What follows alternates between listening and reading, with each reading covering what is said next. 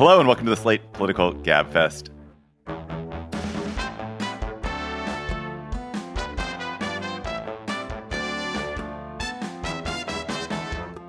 May 18th, 2023, the What is the Comstock Act edition.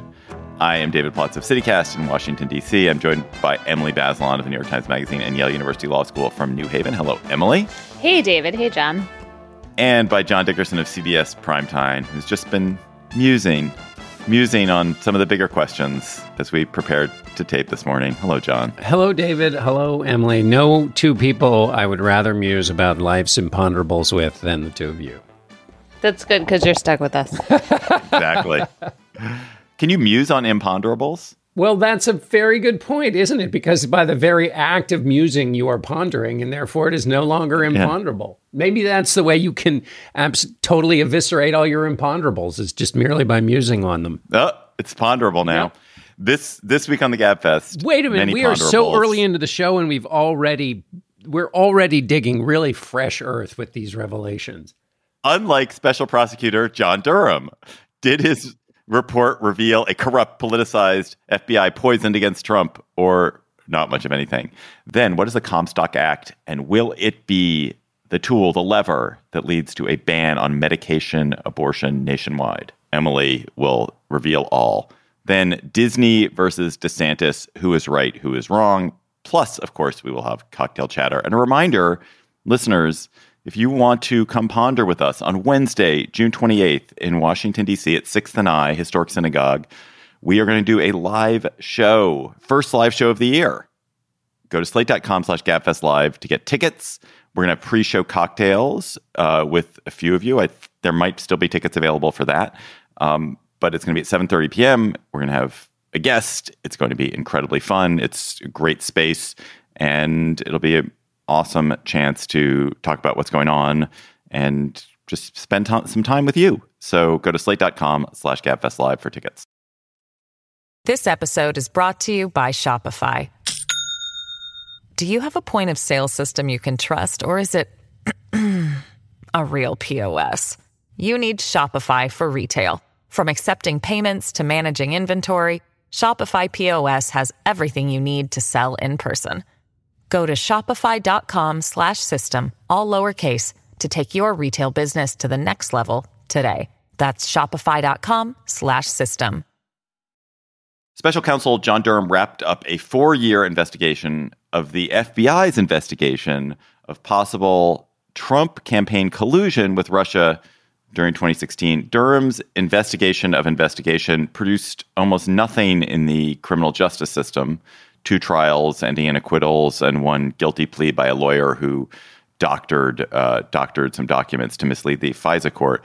But Durham claimed in his long concluding report that he found uh, bad FBI behavior, that it pursued an investigation of Trump more aggressively than it should have, that it was softer on the Clinton campaign than on the Trump campaign, and that some investigators were tainted by political bias. John, can you remind us what this investigation was fundamentally about. So thankless. It was, uh, well, I mean, fundamentally, Durham was supposed to go catch people who had broken the law in investigating Donald Trump and his connection or not connection to the Russians. He was supposed to throw people in jail, and um, that was in his mandate. I mean, it was to seek criminal behavior uh, and people who broke the law. While doing what? While doing what?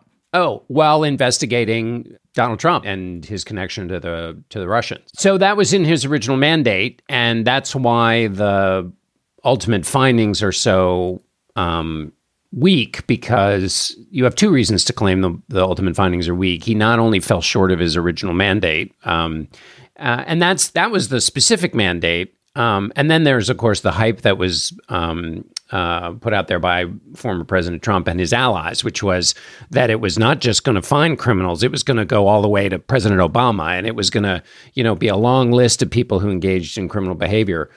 So that's one way in which his weak record was weak in terms of uh, actual legal action. But then, secondarily, there was there was an internal Justice Department Inspector General report of the FBI that found a lot of um, bad behavior um, and the FBI took measures to fix that. And so there had already been a lot of this work done um, Durham's report goes a little bit farther, and it certainly goes farther in its criticism. But given that a lot of this work had already been done, when you look at the amount of time, the the, the amount of work that was done, I think 480 interviews, six million different pieces of documents. Um, you got to wonder whether you know it was worth all that. Well, I would just can I just dispute your use of the term weak? I mean, if you are sent to seek to discover whether there's been criminal activity and you basically don't really discover there's been criminal activity. You bring a couple of charges and they don't stick. There's an argue, at least an arguable case. You've kind of done your job. Like you didn't discover the activity. You didn't, you know, go on some witch hunt where you prosecuted people for crimes that never didn't occur. So I, I don't like the, the the term weak for for that piece of it. Like just because Well- you're appointed well, as sure, a that special. F- but that would be fine if he was admitting that. I mean, his rhetoric Sure. is super fiery and the substance is weak. And also, the fieriness of the rhetoric has made the coverage and, you know, Trump seizing on this seem like there is something there that there's not. Right. So I was making the the weakness claim relative to the what was and still is publicly claimed about what was done wrong. Um, and if it was so if it was so obvious and people broke the law, then he should have been able to win in court. I also think if you bring three actions and you lose two of them, that's weak. Not in not in Major League Baseball. Um, the no, I totally agree. What? If you if you go one for three and you're batting, I got the yeah. the reference. I was In just fact, kidding. that's a I'm 300 kidding. average. It's pretty good, but I don't think 333. it. Oh, thanks. I don't think that it holds up here as a good analogy. Emily, do you think was the FBI wrong in how they pursued its their investigation of Trump's connections to the 20, to, to Russia in 2016?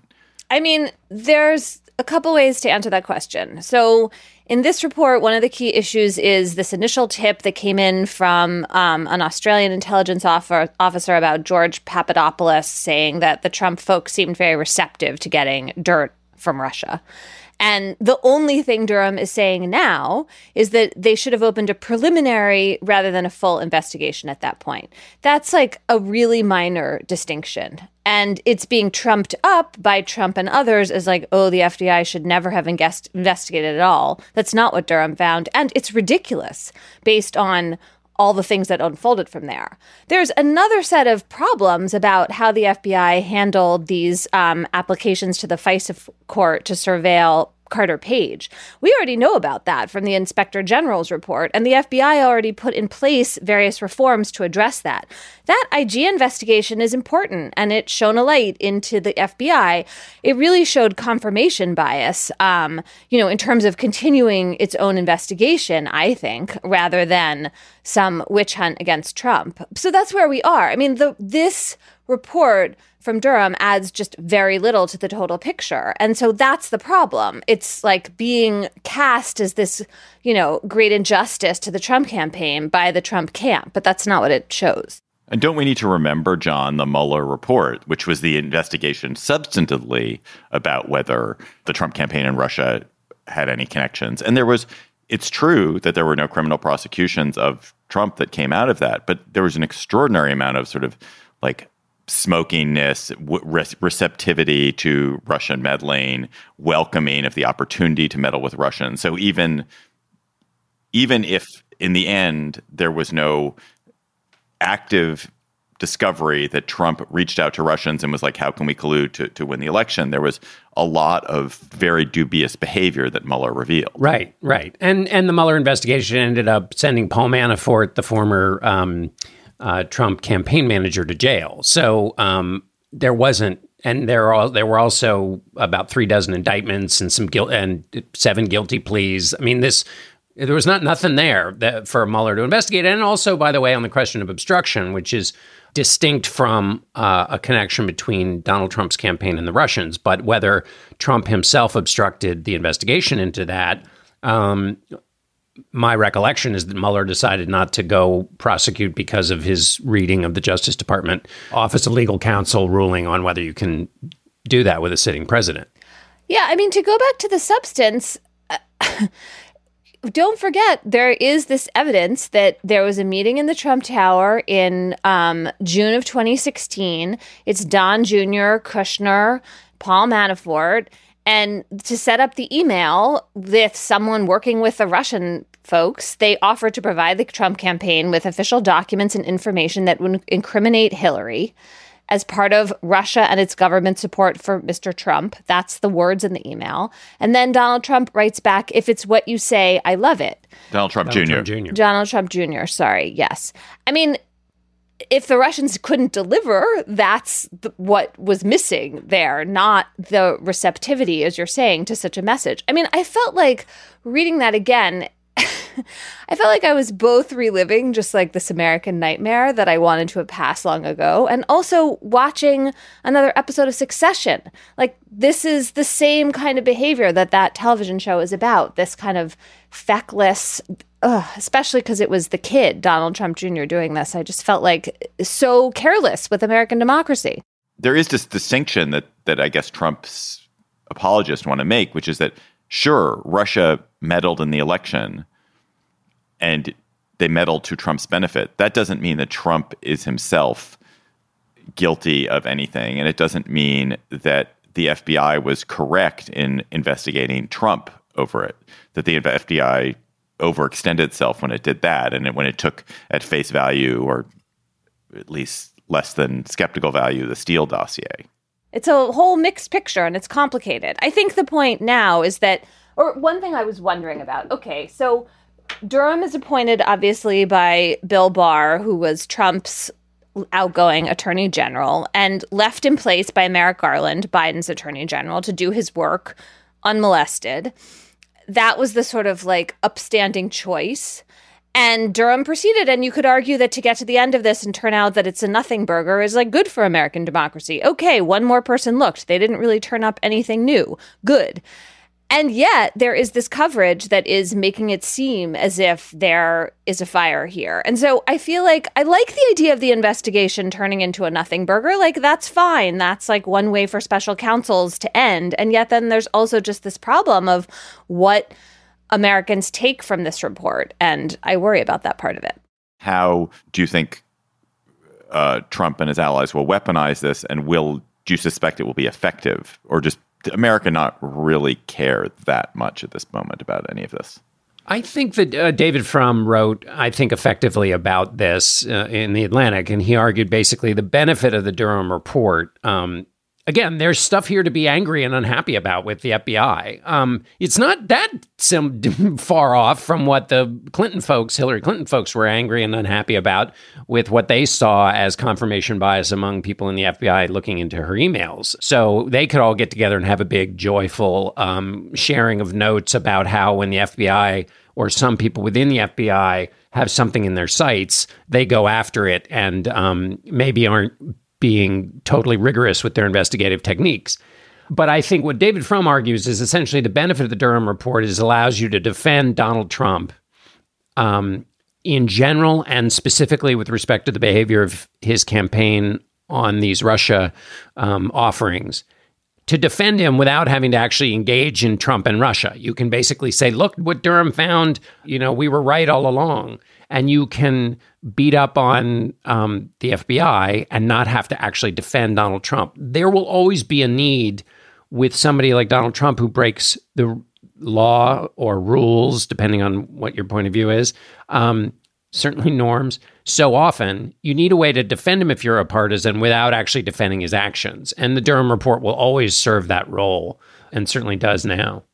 Slate Plus members, you get tons of stuff for being a member. You get no ads on any Slate podcasts. You get bonus episodes on some Slate podcasts, and you get extra segments from us every week. And our Slate Plus segment this week is going to be a conversation with Will Saletan, former Slate colleague of all of ours, who has a, a an astonishing series in the Bulwark about Lindsey Graham and how Lindsey Graham capitulated to Donald Trump and what that tells us about authoritarianism generally. So go to slate.com slash gabfest plus to hear that and get all those other luscious benefits.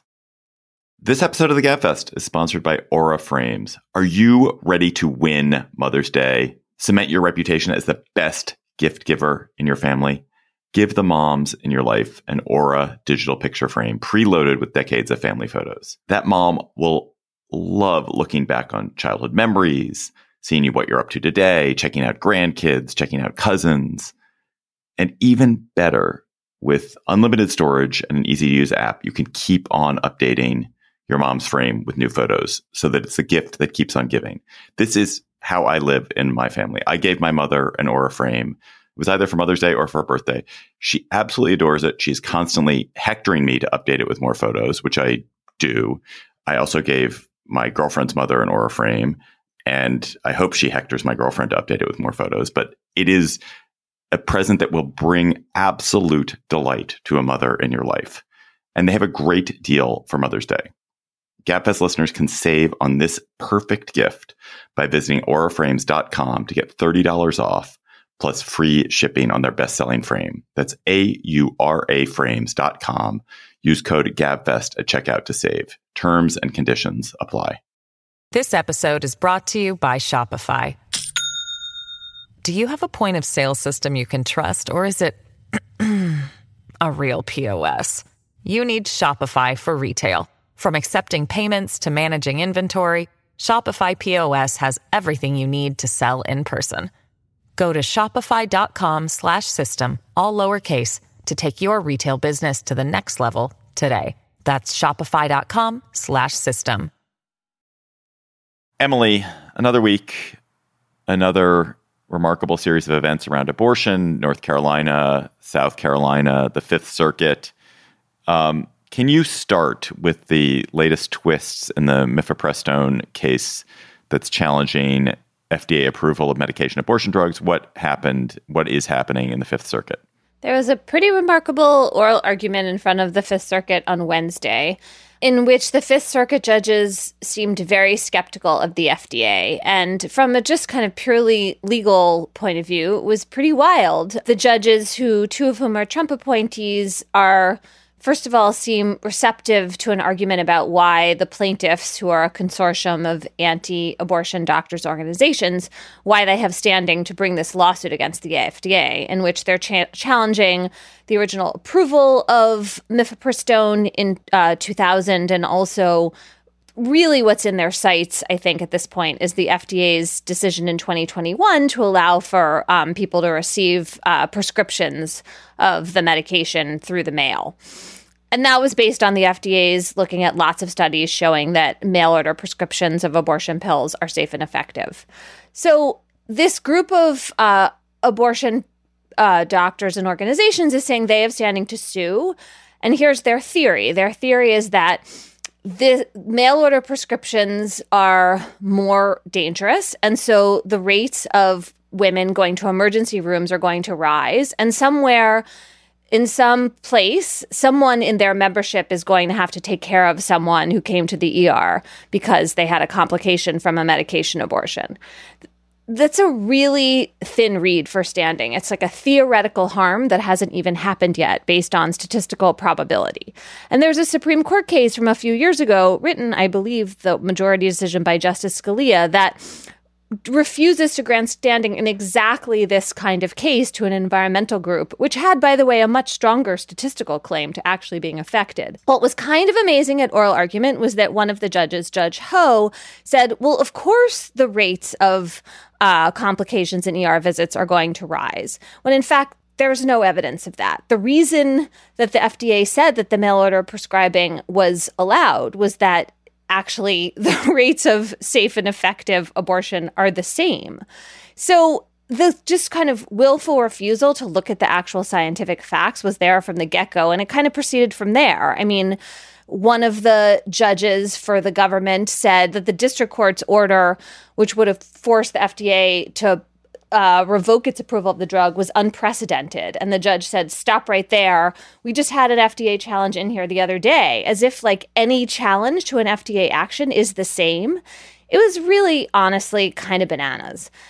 The one thing I will say about this argument is that no matter what the Fifth Circuit decides, the Supreme Court has already said they are going to stay, in other words, stop the Fifth Circuit's order from going into effect until they have heard this case. And so the chances that mifepristone is going to suddenly get pulled from the market or even that mail order prescriptions are going to summarily end that does not seem like it's on the table. And instead, what will happen is the the Fifth Circuit will say whatever it's going to say, and then the Supreme Court will hear the case next year. What is the Comstock Act, and why is everyone such as you all talking about it so much?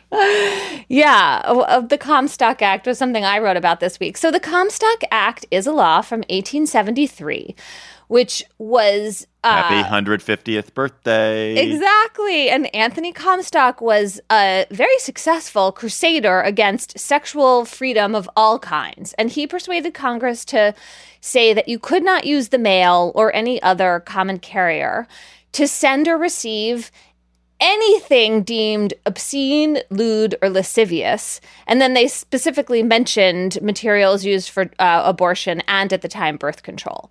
And then Anthony Comstock went on this tear. He was designated as a special agent of the post office. He claims to have arrested, and he really did go around like with sting operations to catch people, sending pamphlets about sex education and art photos and birth control and abortion. In the years, um, since the 19th century, Congress has repealed parts of the Comstock Act, particularly the part affecting birth control.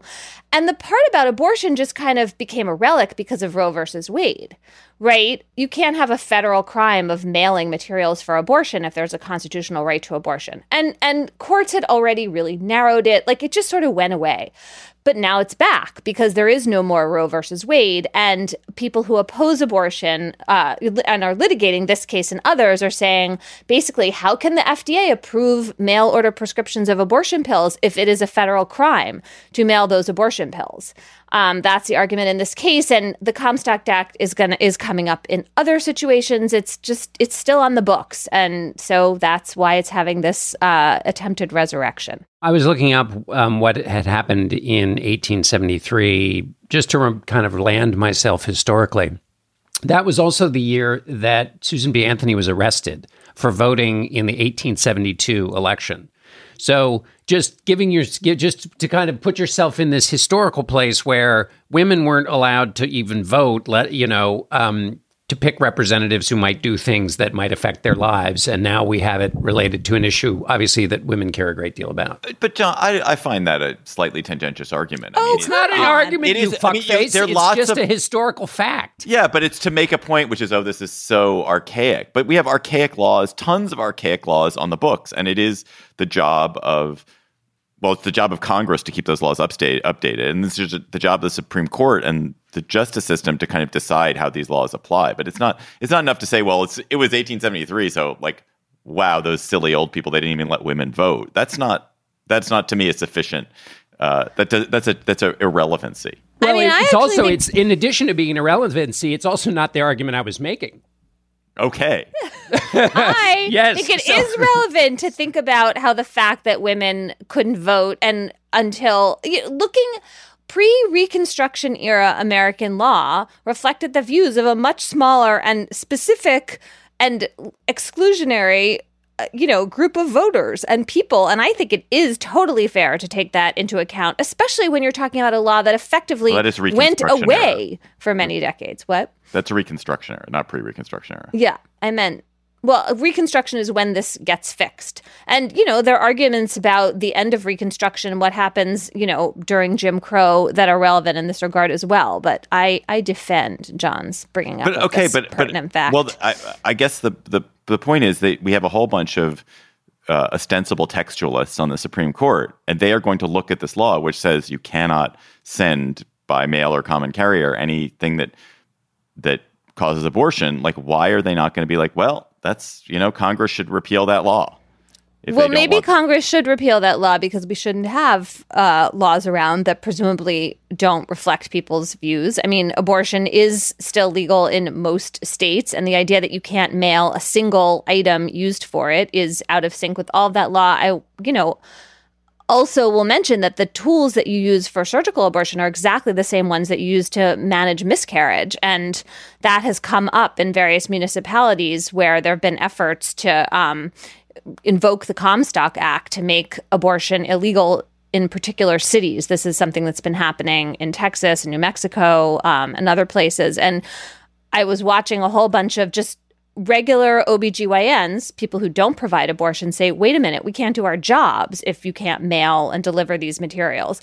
Right. So, but anyway, in answer to your question about the Comstock Act, it is important to remember that what the Comstock Act actually says is that a federal prosecutor can bring charges for mailing. Not has nothing to do with FDA approval. And so, really, the test of the Comstock Act the, would be if a presumably conservative Republican president were elected and federal prosecutions began under it. That's the like actual power the law grants. Did, did, did if you look at the pre-Roe pre-Roe America where abortion was legal in some places, was the Comstock Act used to challenge abortion in the places where abortion was then legal? What the Comstock Act mostly did before 1960 was give federal prosecutors a way to go after people for mailing stuff. Yeah, a lot of it was birth control. Like there's a big famous trial of Margaret Sanger, um, who started an abortion, and actually, really, Margaret Sanger was it was really birth control, not abortion. In like 1916, she was she opened a birth control clinic um, in New York City, and they shut it down and charged her under the Comstock Act. That's what it was mostly used for. So let's switch gears. So, John, North Carolina approved a 12 week abortion ban over the veto of Democratic Governor Roy Cooper. Uh, there's a veto proof majorities in both North Carolina um, or veto overriding majorities in both houses of the North Carolina legislature because a Democrat just switched parties. Do you think that this 12 week ban feels to me like it, it is politically significantly more palatable and less damaging to Republicans than the six week bans that are being pursued in a lot of other more conservative states.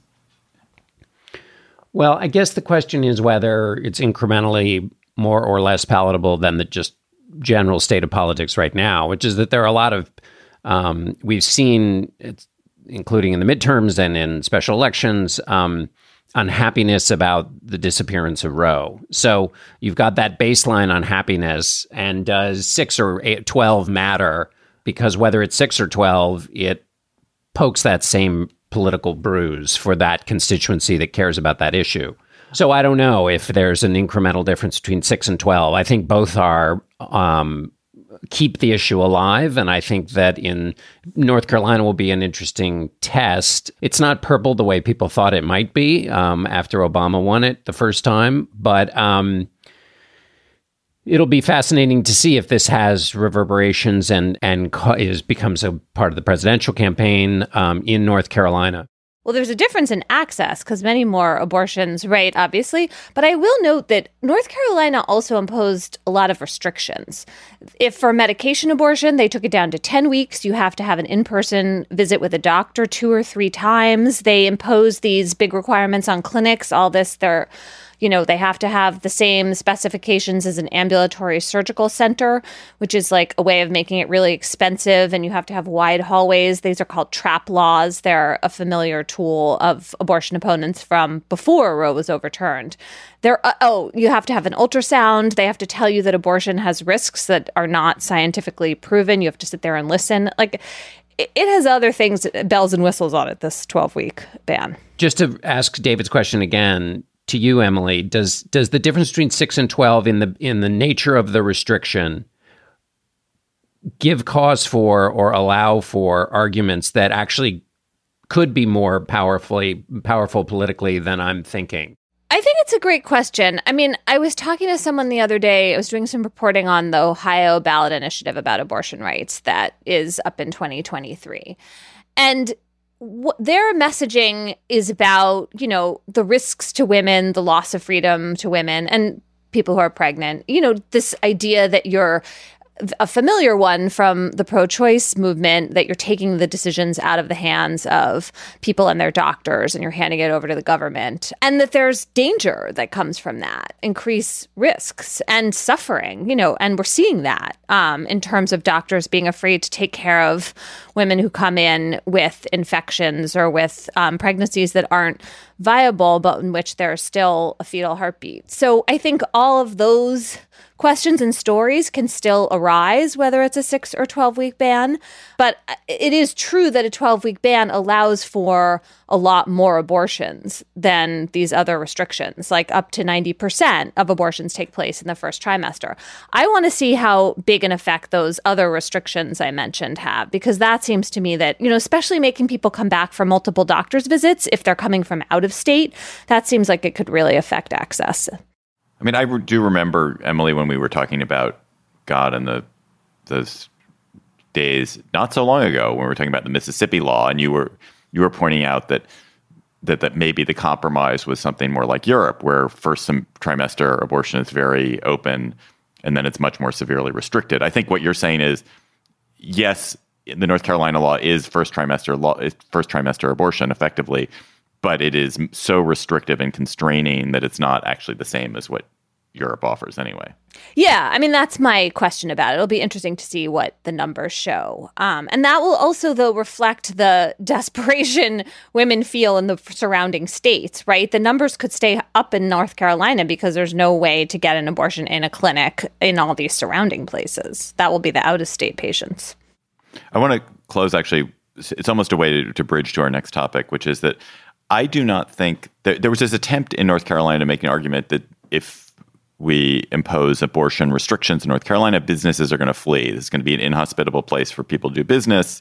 Women are not going to want to come live and work here. Uh, lots of people are going to avoid it. I think that uh, this argument is not going anywhere. Um, that we've seen the abortion restrictions come in in Texas, Florida, across the South, and there is no evidence at all that it is causing either migration patterns to change yet or businesses to reconsider where they're locating. You don't have big tech companies in Texas saying we're going to go somewhere else. And I suppose in the long run that might change, but I think this hope that corporate America would be so uh, protective of the rights of its of its employees, particularly its female employees, that it would they would they would take significant action to try to stop these laws or to relocate in the face of these laws is is a really misguided hope. Well, there's this problem for corporate America. Like, it's one thing when you're trying to stop one bill or one place, right? That was pretty effective with the anti transgender bathroom bills a few years ago. When you start having like a dozen or 13 or 14 or 15 states, like, that is well, then what? You're supposed to leave like the entire South plus the Mountain West. I think that's harder, obviously.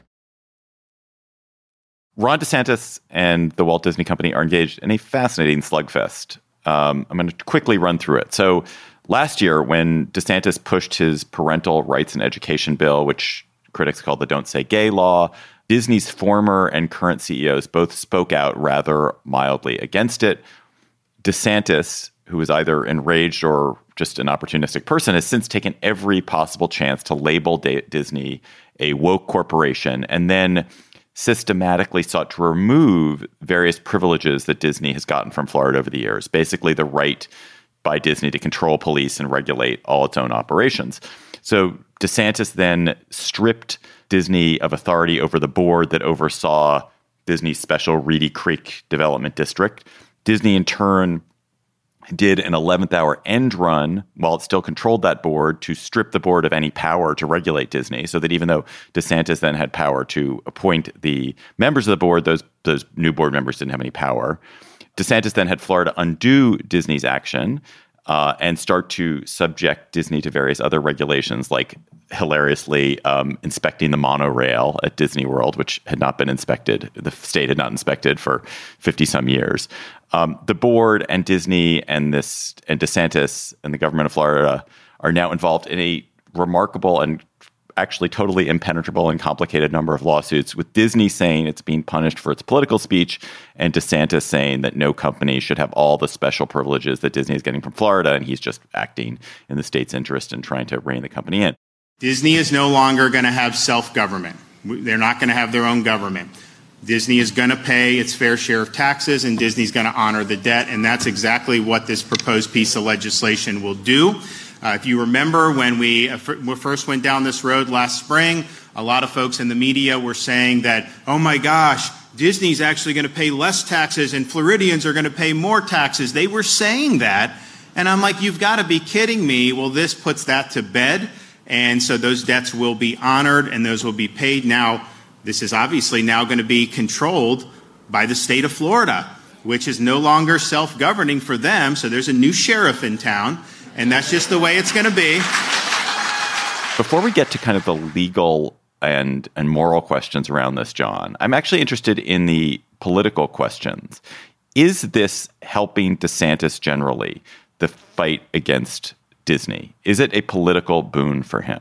I don't necessarily know. Certainly, the the anti woke business in some quarters is a is a boon, um, and it's a boon both on its own terms, but then also it's a proxy for he's a culture warrior of our kind, and so it's a like you know he's got the right view on these issues. He's kind of on our team, and that's a gateway thing for him. I, I, think the question is A, how far does that go? B, is it an inroad with Donald Trump? Is there a way he can take this and use this anti woke uh, business to to to find a wedge and beat Donald Trump? I think that's a very open question because the same voters who care about those issues are the ones that have signed up for Donald Trump and and call themselves evangelicals, even though they never go to church.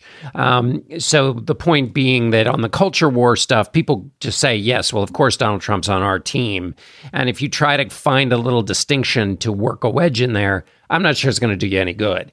I and I think you can imagine a way in which Donald Trump and you saw Senator um, Rick Scott of Florida suggesting this in the Hill on Thursday kind of saying like I always had a good relationship with with Disney. I mean, they employ 75,000 people in the state. It's a big company. Like sure, you know, you may not want to get like bad press releases from Disney about your law, but they are a major employer that has a lot to do in the state. And you could imagine Donald Trump saying, you know, I'm a businessman and I don't like Bob Iger. He he jumped off one of my business boards because he didn't like my policy on on climate.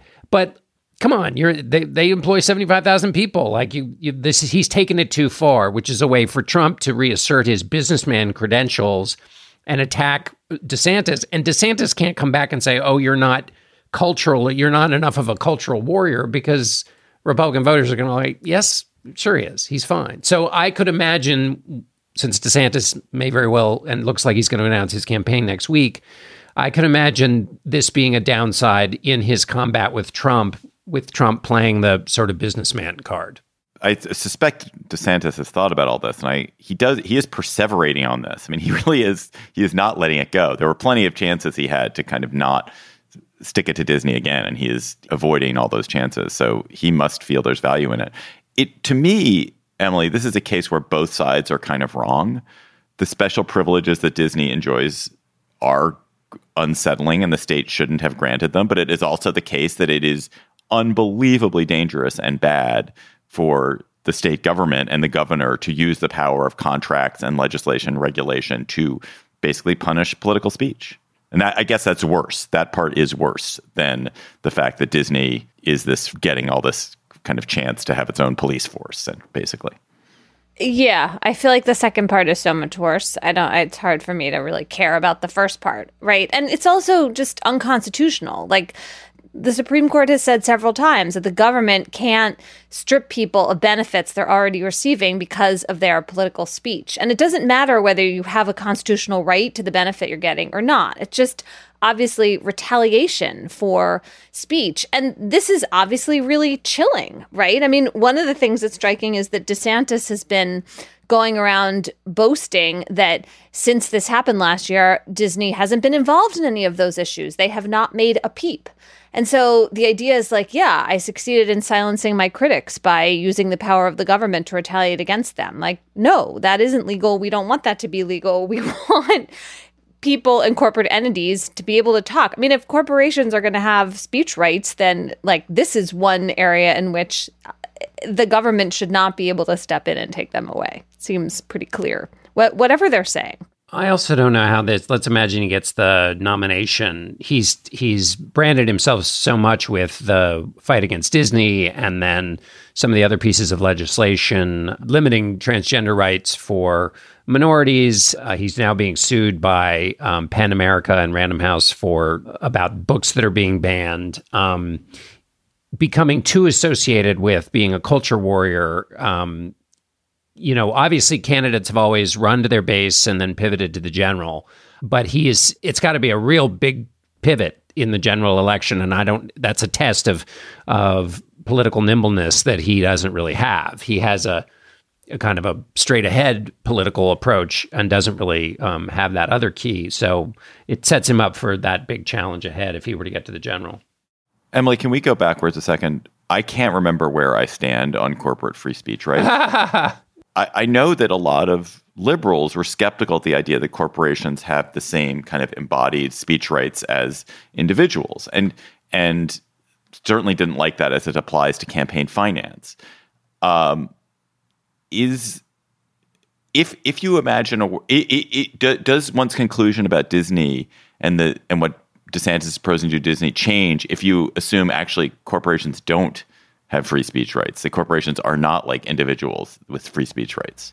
I mean, sure, that would change the analysis. It's just really far from where American no, law is. I know. I'm asking you, but I'm asking you as like from a should more. It? I don't should. I don't remember whether I think. I don't honestly don't remember, and I, I don't have the brain power this morning to figure out whether I think corporations should have free speech rights in the way that individuals do. But should they? Number one, and if they don't, maybe you might not believe they should. And if you don't believe they should, does that mean does that change one's analysis of where we are with DeSantis and Disney?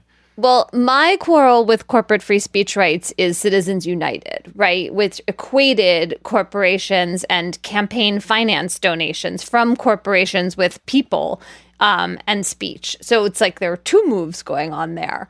Um, that I think is really a problem. But I, yes, corporations do need to have some free speech rights. Otherwise, then the government can stop them from expressing any views, and corporations do express political and social and cultural views. Um, all the time. And so it's true that the case law I was talking about comes from people, right? This comes up a lot with government employees. Like, what are they allowed to say before they can get fired? And if it's constitutionally protected speech and they're already hired, you can't just fire them because they're criticizing the government or saying something that the government doesn't like. And that's the First Amendment we want, right? We want the First Amendment not to be censoring speech. So, in that kind of context, I think it's important for corporations to also be included. It doesn't mean that Citizens United can't also be a problem. The congruence of speech and money is the problem there, not the speech part. Forgetting Donald Trump at the moment, I think what the, the tension in DeSantis's pitch and and particularly for the presidency that I was trying to figure th- think through here is on the one hand he's presenting himself as the anti-drama um, administratively focused uh, governor of a big state. And he's got some good numbers in that context to, to I mean his reelection numbers people moving into the state.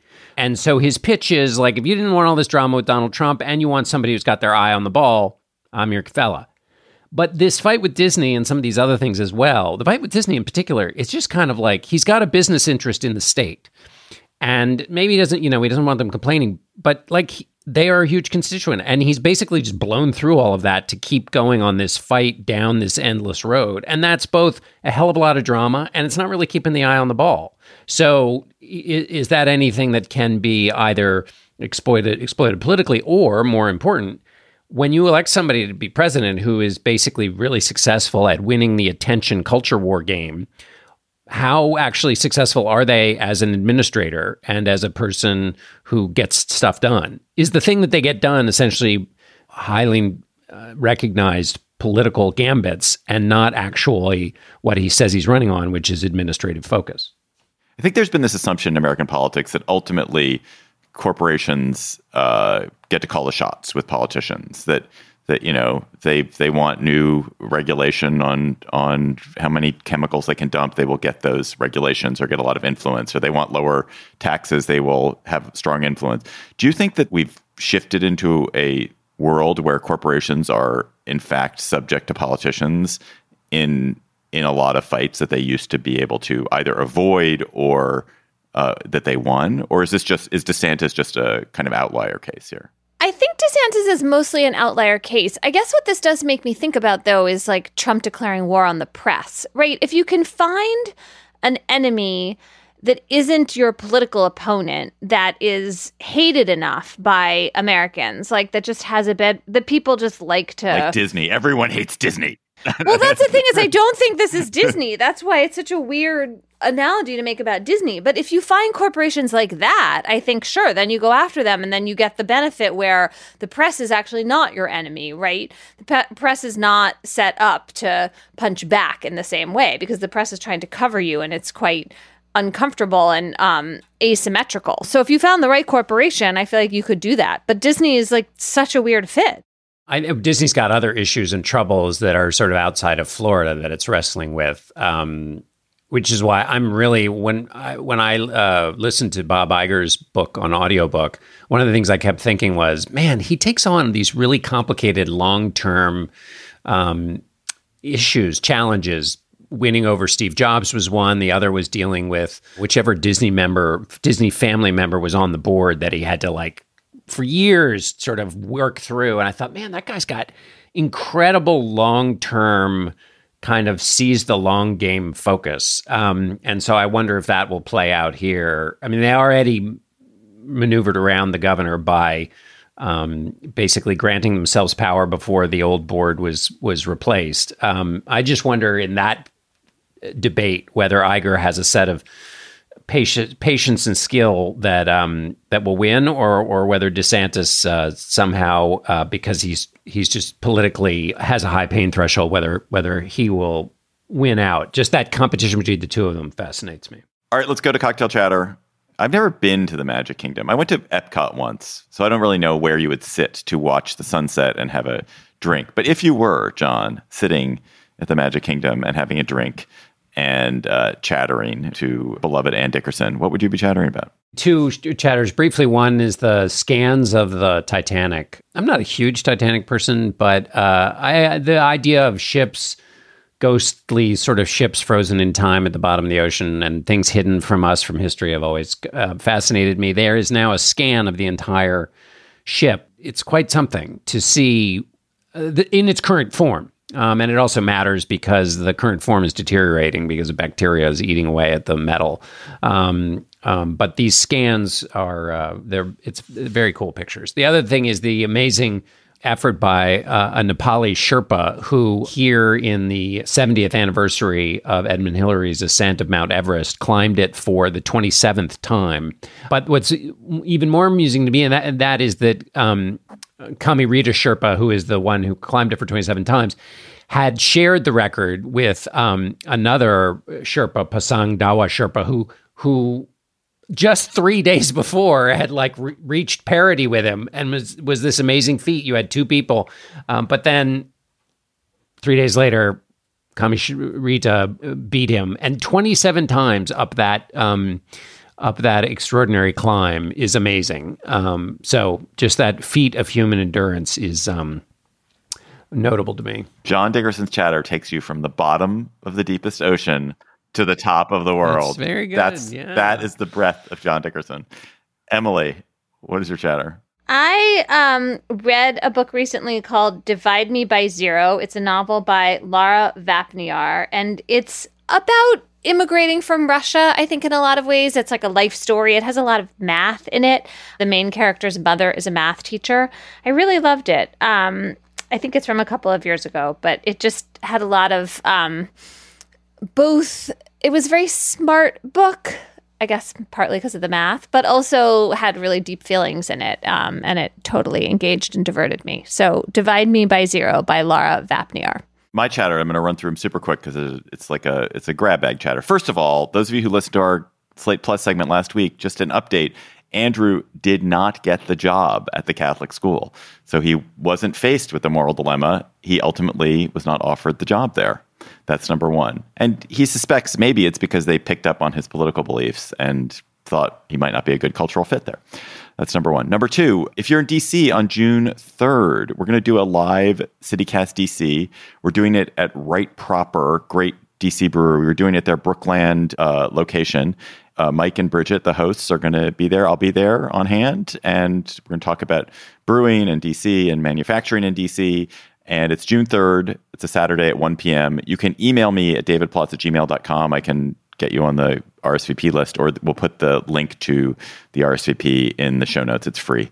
But my real chatter is uh, reading an amazing book, also about the sea, The Wager by David Grann. Uh, David Grann, of course, is the author of Lost City of Z and Killers of the Flower Moon, and just writes these incredible historical mystery adventures. And this is a book about a 1740 uh, British Navy ship that got um, shipwrecked off the coast of South America and what happened to its crew. And it's a astonishing, beautifully written, fascinating book. I hope that I'll talk to David for Gabfest Reads, but um, you should definitely check out The Wager by David Grann. Listeners, you also chatter. You email them. That's what you do. You email them to us at gabfest at slate.com. And you have sent us a bunch of good ones. And our listener chatter this week comes from John, not Dickerson, another John. Hello, it's John from Austin, Texas. It was just announced that the four surviving Trappist monks occupying Engelszell Abbey in Austria are leaving, abandoning the abbey they have occupied since 1925. Most Americans know Trappist monks from Belgian Trappist beers, but there are Trappist monks all over the world, in England and Massachusetts, for instance. The Trappists follow the rule of St. Benedict and show their devotion to God through labor, hence Trappist beers, Trappist cheeses, Trappist spirits, etc. Engelszell was the world's only German language Trappist monastery. The story of how these particular monks came to Engelszell nearly a hundred years ago is fascinating. That the last four are now leaving due to an inability to recruit new monks is an historic landmark. I have a very small role in the story. I helped develop their brewery and have sold their beers in the U.S. since they began brewing around a decade ago. I have visited their gorgeous abbey and, due to a scheduling conflict, was even allowed to sit in silent prayer with the monks. I've not seen this reported in English language media, but Google Translate works wonders. I'll add, briefly, that around 2010 I took my girlfriend to the first live Gabfest in New York City. I put my name and her name in the hat to win lunch with the Gabfest without mentioning it to her. Her name was drawn. She was very surprised to hear David read her name on the Gabfest, and we had a lovely lunch with Emily and Hannah. Thirteen years or so later, we are happily married with two beautiful kids and still listeners. Thanks. That's nice. Wait, did, it was just with Emily, not with Emily and Hannah, I think. Yeah. I thought I don't remember doing lunch with just Hannah, but maybe I did. Wow. There we go.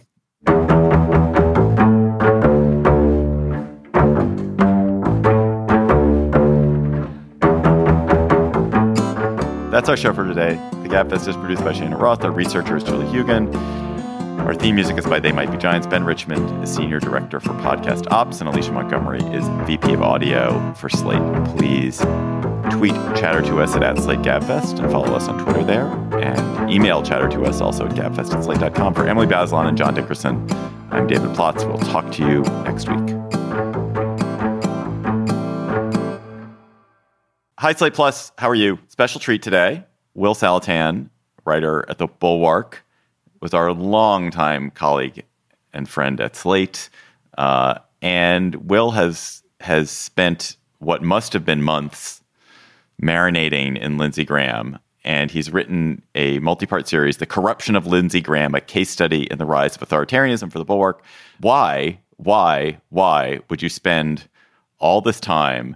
What were you studying? What were you seeking to learn? We know the Republican Party capitulated to Trump. Why study it in one man in so much detail? So I wanted to tell the story. I wanted to basically understand what the hell happened to this country during the Trump years. And um, I wasn't so interested in Trump himself because, you know, authoritarians come along in every country. People who we've had businessmen run for president, and they a lot of them would have been dangerous. What happened this time was that a whole political party fell in line behind this guy. And the reason that I focused on one man to explain it was it's a complicated story, and I wanted to be able to trace over time exactly how the mindset of a of a senator of a leading Republican changed from diametrically opposing Donald Trump and understanding exactly why he was so dangerous to becoming his chief enabler. And because Lindsey Graham would not keep his mouth shut because he talked so much, he wanted everyone to know what he thought all the time. There's this just amazing documentary trove of everything he said. So week to week, month to month, you can just see how his how his rationales, his ideas, his arguments change to accommodate Trumpism. Explain or what is your take on there was a time when Lindsey Graham, um, not just because of his relationship to John McCain, although maybe that was it, fashioned himself as a kind of um, like truth teller in the party, particularly about, I remember interviewing him where he basically said, you know, if we become a party of just angry white people, and I think he might have said angry white males, like we're just going to have no future. So he was he was he had some fights that he used to have with the part of his party that Donald Trump has now represents or that people associate with Donald Trump. So how do you see that? Which is it's not just his um, change with respect to a single person, but it's also change with respect to the way he used to think about his party, and maybe they're totally connected. Yeah. There, so when when Graham ran for president in 2015, he described himself as he said Trump was trying to get all the people who thought Obama was from Kenya and was a Muslim and all that stuff. And Graham said, I'm going for the other crowd. So he was postulating that there was a, a lot of Republicans who didn't agree with that stuff and that Graham was going to consolidate them and that was going to be a viable base for a Republican candidacy. And what he learned was that the Trump base was much more of the party than he thought. And of course, Graham never got above 1% and he dropped out, right? And so Trump gets elected, and then you see how Graham changes to the point where in late 2017, by this point, Graham's been sucking up to Trump for a while. He's describing the Trump base as we. We decided that. And so he just made his peace with this base of the Republican Party. And John, you can, you can argue that Graham had to do this because he was going to be, to get reelected in South Carolina, he needed the Trump base, and he, those are the people he would have to get to win, uh, to win a primary. But uh, I think it's more than that. I think that he embraced Trump, he embraced Trump's people, and he just got inside that mentality of being one of those folks. That was just a snippet from our Slate Plus conversation. If you want to hear the whole conversation, go to slate.com slash gabfest plus to become a member today.